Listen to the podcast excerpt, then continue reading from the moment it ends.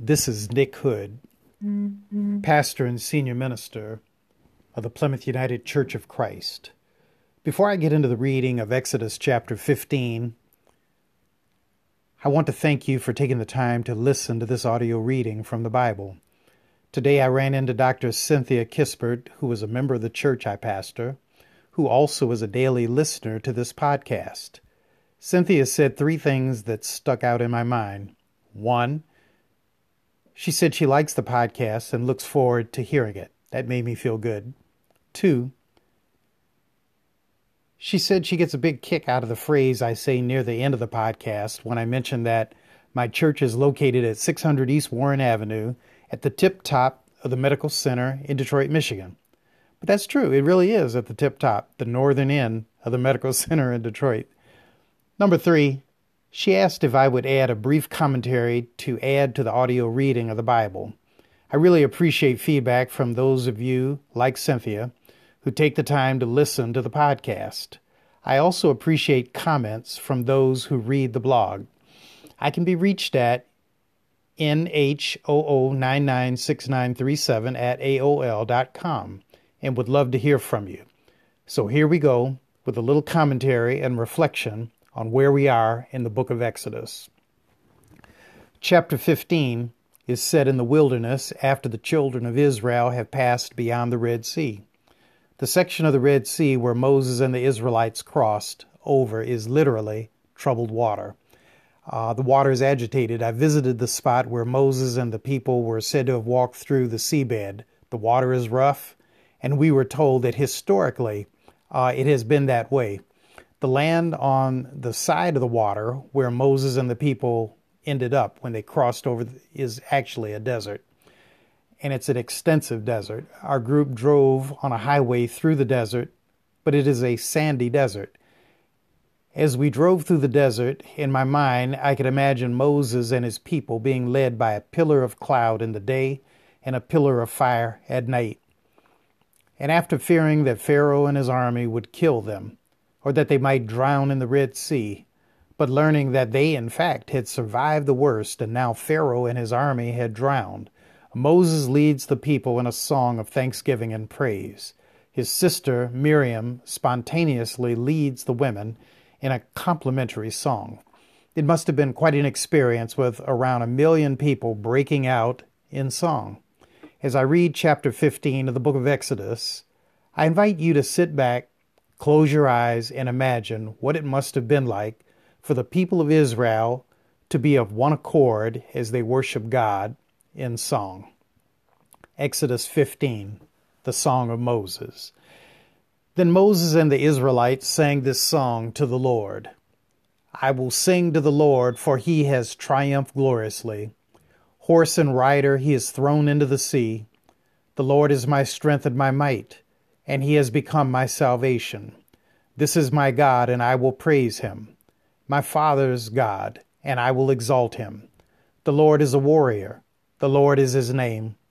Pharaoh's chariots and his army he cast into the sea. His picked officers were sunk in the Red Sea. The floods covered them. They went down into the depths like a stone.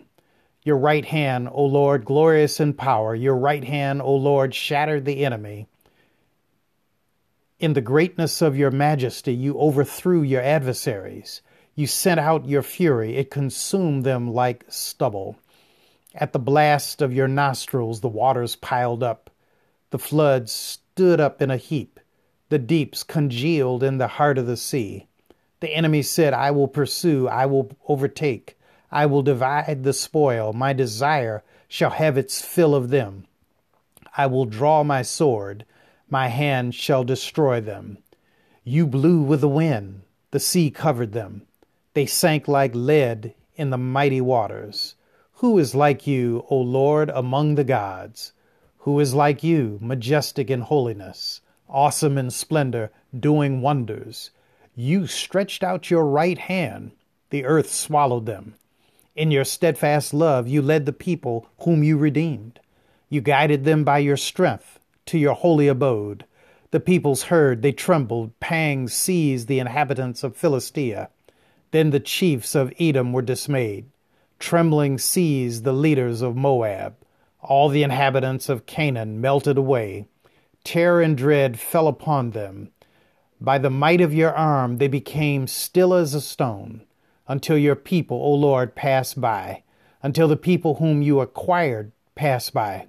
You brought them in and planted them on the mountain of your possession, the place, O Lord, that you made your abode the sanctuary, O Lord, that your hands have established. The Lord will reign forever and ever. When the horses of Pharaoh, with his chariots and his chariot drivers, went into the sea, the Lord brought back the waters of the sea upon them. But the Israelites walked through the sea on dry ground. The Song of Miriam. Then the prophet Miriam, Aaron's sister, took a tambourine in her hand and all the women went out after her with tambourines and with dancing.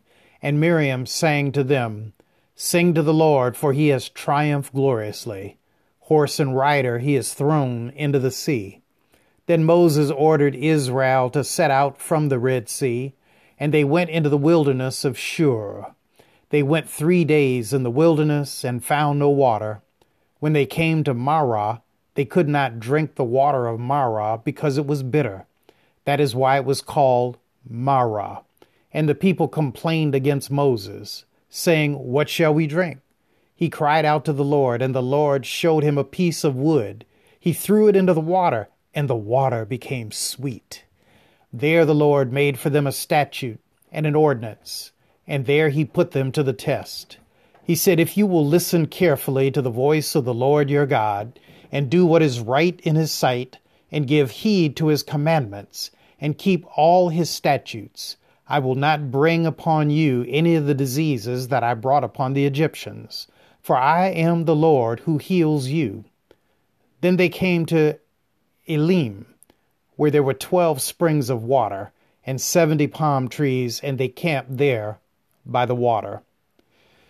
Here are some questions for reflection. What are your thoughts about the Song of Moses that Moses led the people of Israel in singing? Number two, what are your thoughts about the Song of Miriam?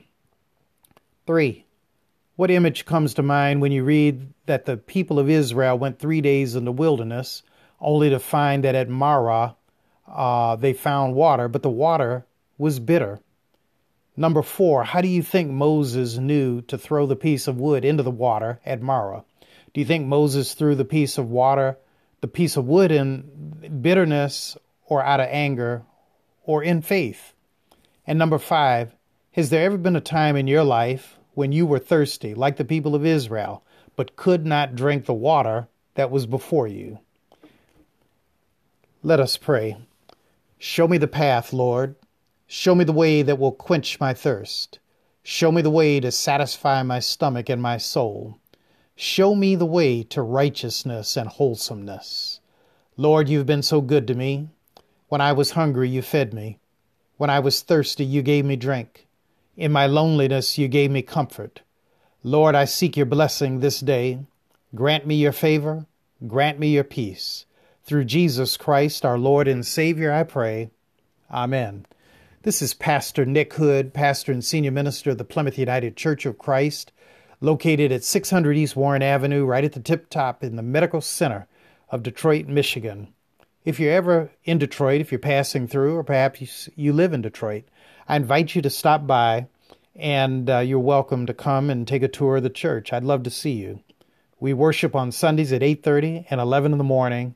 We also worship on Wednesdays at noon. Tomorrow I will be reading from Exodus chapter 16. I hope that you will plan on joining me in this journey.